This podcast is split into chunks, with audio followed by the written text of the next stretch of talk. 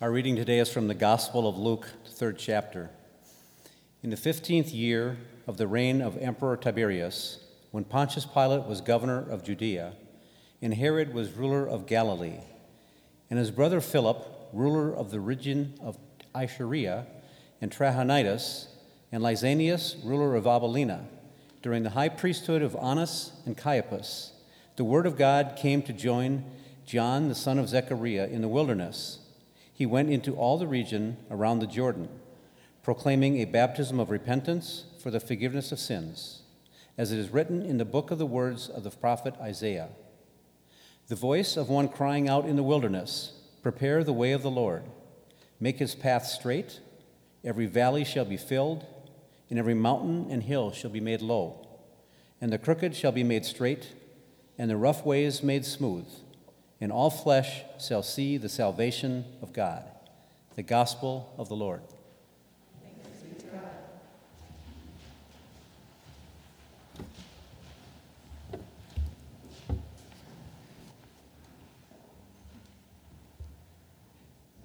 Good morning.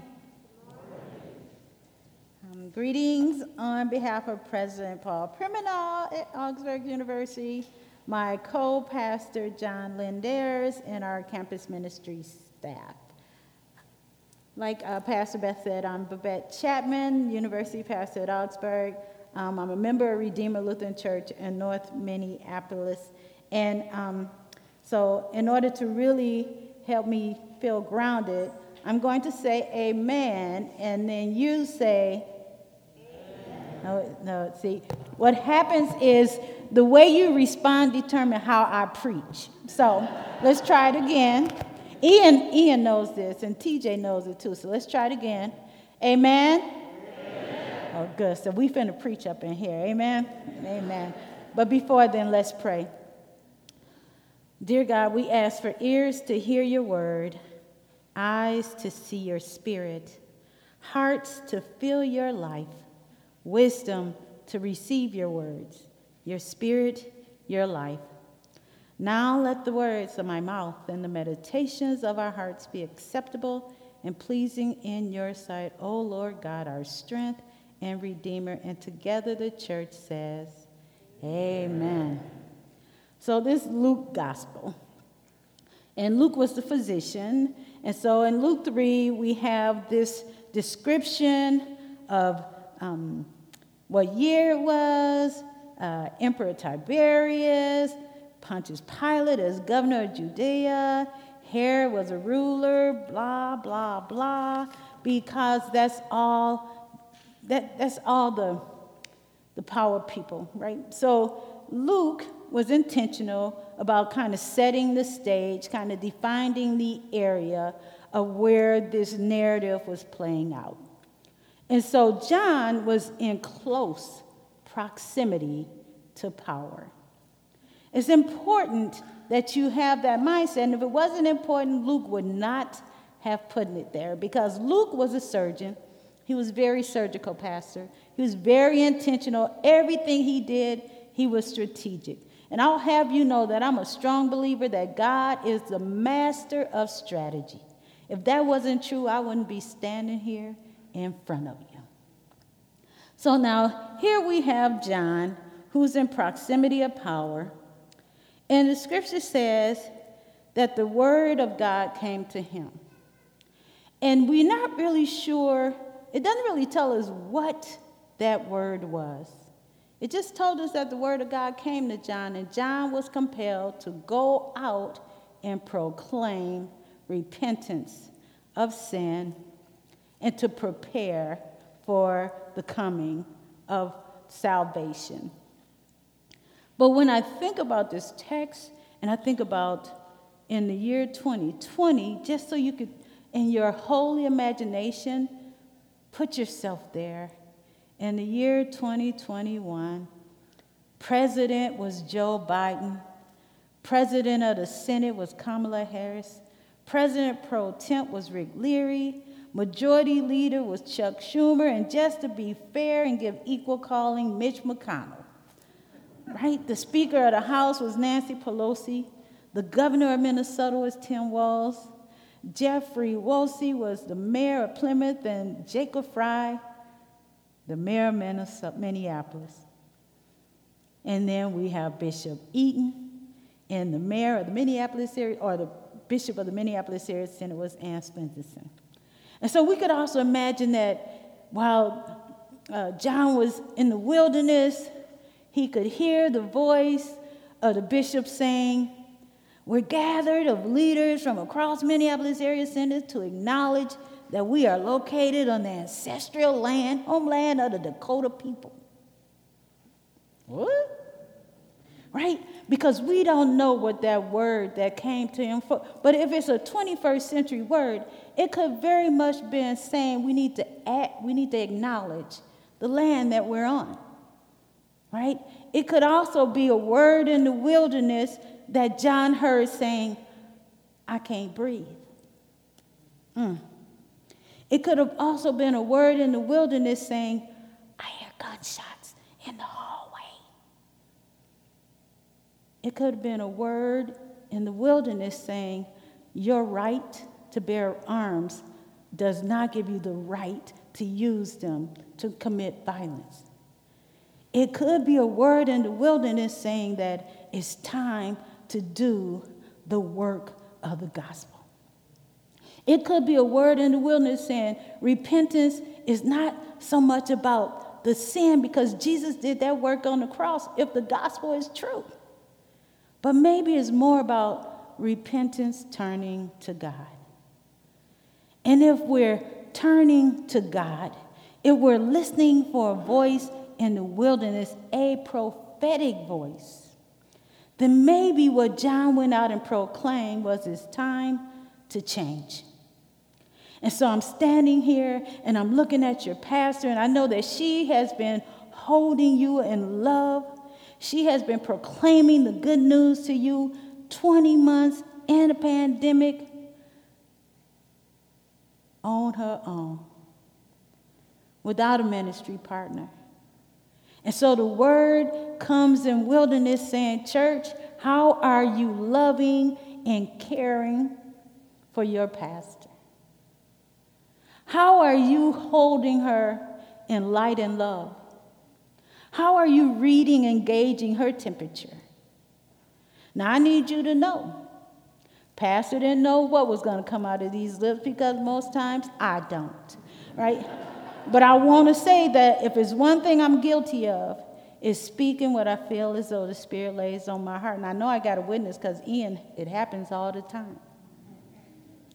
But what I, I really want you all to pay attention to is the work, all the work that your pastor has to do during this pandemic. And the pandemic is not a single thing, it's not just this virus that won't go away. It's not this, this virus that keep renaming itself to keep creating chaos, right? It's, it's all the ways. It's the pandemic of the economy, right? It's the pandemic of the workforce. Let me tell you something. Can I tell y'all something? Yeah, yeah say, preach, Pastor. Amen. So I have this takeaway from the pandemic. And I believe it could be a word for today. The machine is not true. If I'm be bold, I'm just going to tell you the machine is a lie. You're wondering, what is the lie, Pastor? I'm glad you asked. When you believe that you have to work sun up, sun down, that's the machine. When you believe that what you do out there for someone else is more important than what you do for your loved ones, that's the machine. And if it's one thing that this pandemic taught me was that never again will I believe the machine. Because if I believe the machine, then Jesus died in vain. Because Jesus said, I came that you might have life and that you might have it abundantly. And if you are doing anything that is weighing you down, if anything is happening in this congregation that is weighing your pastor down, then you aren't living the abundant life. And so, what if that was the word that John heard? And what if that's the word that John went out and proclaimed was, it's a lie? John was in proximity of privilege. You know what privilege is? Mm hmm. you know, right? When, when, when when the, the, the one tenth of a percent income going to the trillions, while we still going to grocery stores trying to find something on the shelf to feed our family.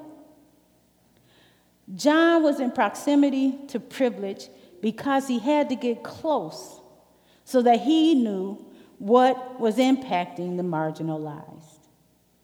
And so, as we wait and prepare for this season of Advent, be mindful of who's around you. And I have a secret, church. God is so faithful. If you operate out of the spirit of generosity, God is faithful to meet whatever you do. God is so faithful. I heard pastors say that you're collecting $30 gift cards. Don't you know if you do that, God gonna honor it? Don't you know that you don't have enough? You can't beat God given? But it pleases God when you operate out of that spirit of generosity because God operated out of the spirit of generosity. You don't believe me? Jesus. Jesus is the spirit of generosity. So if redemption is turning towards God, and I know we we so I have a little bit of Pentecostal in me. And so my Pentecostal family talk about salvation as this making it to the by and by. And I'm, I'm okay with my family thinking that way, but by the grace of God, we all have Lutheran theology around justification by grace. But it's like, for me, salvation, the right now salvation, the kingdom of heaven salvation that has come, that Jesus proclaimed, it's around healing. Did you hear me, church? Healing is salvation.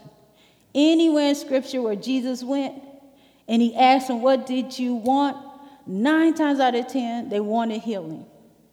And before he told anybody that their sins were forgiven, he healed them. So if there's a repentance of sin, and if we're preparing our way for salvation, we turn to God so that Jesus and the Spirit can come heal us. And after we get some healing, then we get some wholeness. And then we walk in that wholeness, and we want to take that wholeness in the spirit of hope out into our world, which is what John did. Most people saw John as this kind of scared, well, I don't want to say, you know, John, they, they kind of made it seem like he was just this really rough person. He was half dressed in leather and sandals. But in, in Luke's gospel, they don't call him John the Baptist. They call him John, the son of Zephaniah, or Zechariah. Now, I'm just going to tell you, I'm a BIPOC woman, in case you didn't notice. And BIPOC is black, indigenous person of color. When I go to scripture and I see that John is Zechariah's son, I'm like, but he's also Elizabeth's son, right? That's why Jesus' mother is Mary. For a long time, women weren't elevated, they weren't recognized. So when we talk about John, he is the son of both Zechariah and Elizabeth because women are in the church too. They in scripture. I just think sometimes men folk forget to acknowledge us. But while I'm standing in your pulpit, I want to say that John had a mother. But that was my side note. I'll come back. So, John was a disruptor. John was in proximity to power. John was a proclaimer. John listened with his heart. And what John heard in his heart, he went out and he proclaimed. So I just stopped by here today, this second Sunday in Advent, to say that while you're waiting and preparing, be mindful of your pastor, be mindful of your neighbors who are on the margins. And Jesus said, The poor you will have with you always. And there are a lot of things about Jesus I know, but I also know he couldn't lie. And so if Jesus said that we will always have the poor with us, I think it's Christ's mandate for us to be mindful of those on the margins. I think it's in this scripture. That's why they named all of the emperors, the empire, and then they told you that John was in the wilderness. So I just stopped by, tell you that Jesus is coming. But while we're waiting and watching with hope, be mindful, be aware of those on the margins, those who are crying out to God, I can't breathe. Those who are crying out to God, they're in the hallway. Those who are declaring to God that they have rights to shoot guns. And those who have so much money that they could spend it flying up in space. All of that, I think, is out of order for the way that God would have us experience life abundant. But Mount Olivet of Plymouth, I have experienced a very gracious and generous congregation in you.